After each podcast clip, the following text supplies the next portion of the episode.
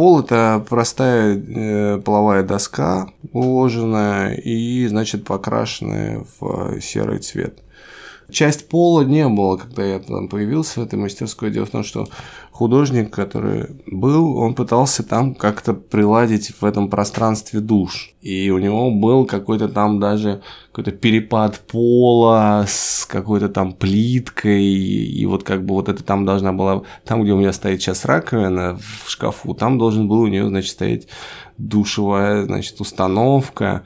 И он как-то все планировал так, чтобы можно было бы там и как-то оставаться на ночь. И я, мне пришлось доложить этот пол, значит, покрасить, и все он серый. Самое приятное, конечно, вот эти вот оста...